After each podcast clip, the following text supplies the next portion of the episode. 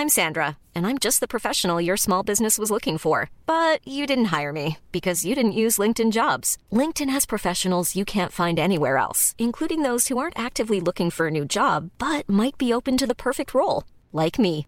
In a given month, over 70% of LinkedIn users don't visit other leading job sites. So if you're not looking on LinkedIn, you'll miss out on great candidates like Sandra. Start hiring professionals like a professional. Post your free job on linkedin.com/people today. When you're ready to pop the question, the last thing you want to do is second guess the ring. At Bluenile.com, you can design a one-of-a-kind ring with the ease and convenience of shopping online. Choose your diamond and setting. When you find the one, you'll get it delivered right to your door. Go to Bluenile.com and use promo code LISTEN to get $50 off your purchase of $500 or more. That's code LISTEN at Bluenile.com for $50 off your purchase. Bluenile.com code LISTEN.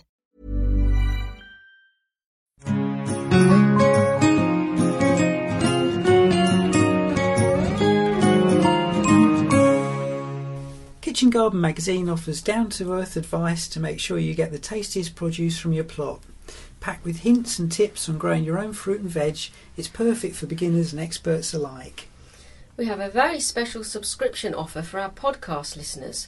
Get the printed magazine and free seeds delivered to your door, an interactive digital version for tablets and smartphones, access to a 10 year back issue archive, and exclusive content on the KG Subs Club website.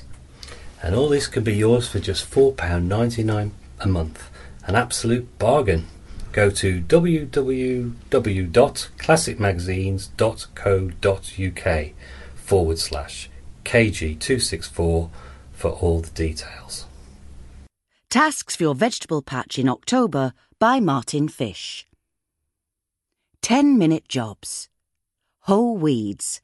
Although it's now autumn, some weeds will make a last attempt to grow and produce seed before winter sets in. To prevent them from establishing and seeding, on dry days use a Dutch hoe and chop off any seedlings at soil level while they are small. Buy garlic bulbs. There is still plenty of time to buy bulbs of garlic for autumn planting from local garden centres or specialist growers. Choose varieties that are suitable for growing in our climate and as soon as they are delivered, unpack them in preparation for planting. Gather up netting.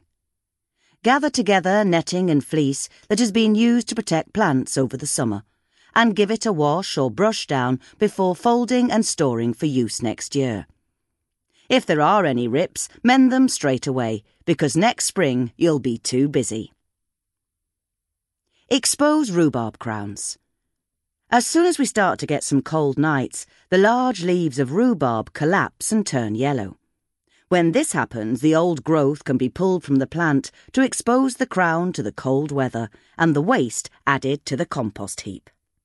Question time. This month's expert panel Emma Rawlings, Deputy Editor, Kitchen Garden Magazine, Andrew Tokley, Horticultural Director, King Seeds.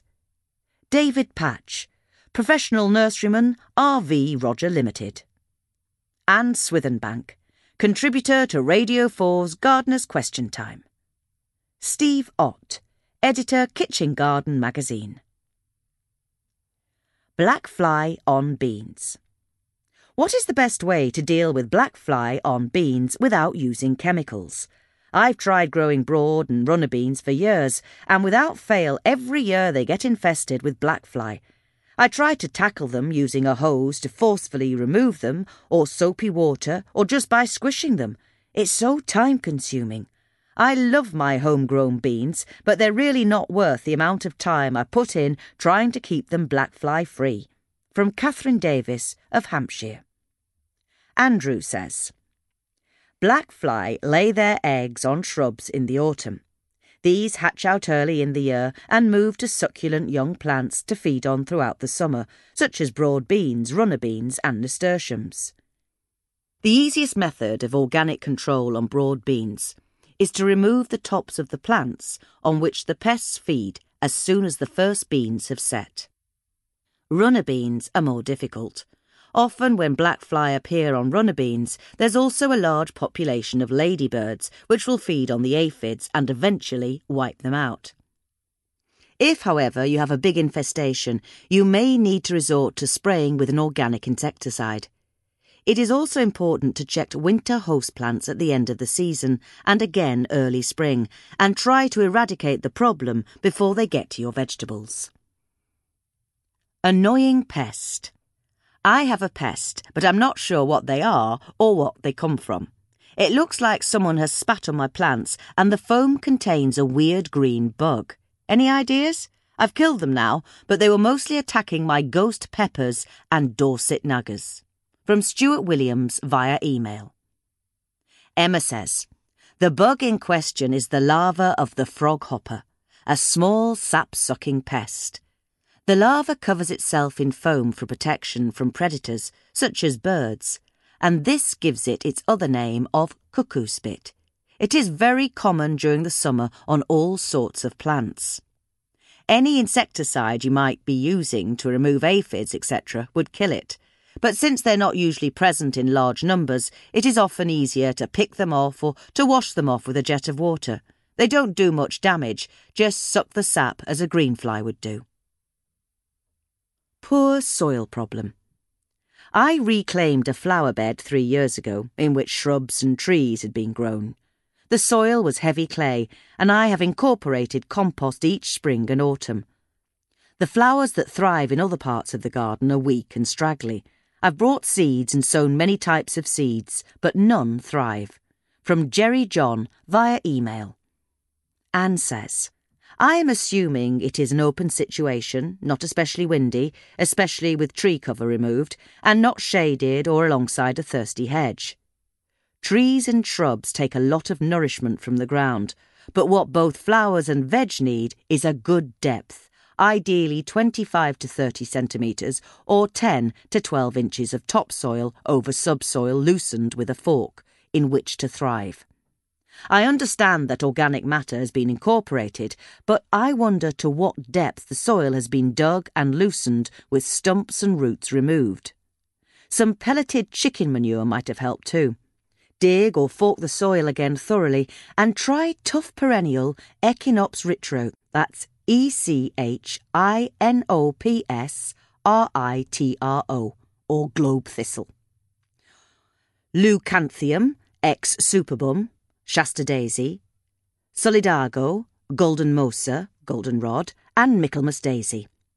Or sow a green manure like winter tares or field beans to open up the soil and improve it with their dug in tops. A crop of potatoes planted next March or April would help open up the soil ready for flowers. Falling apple tree.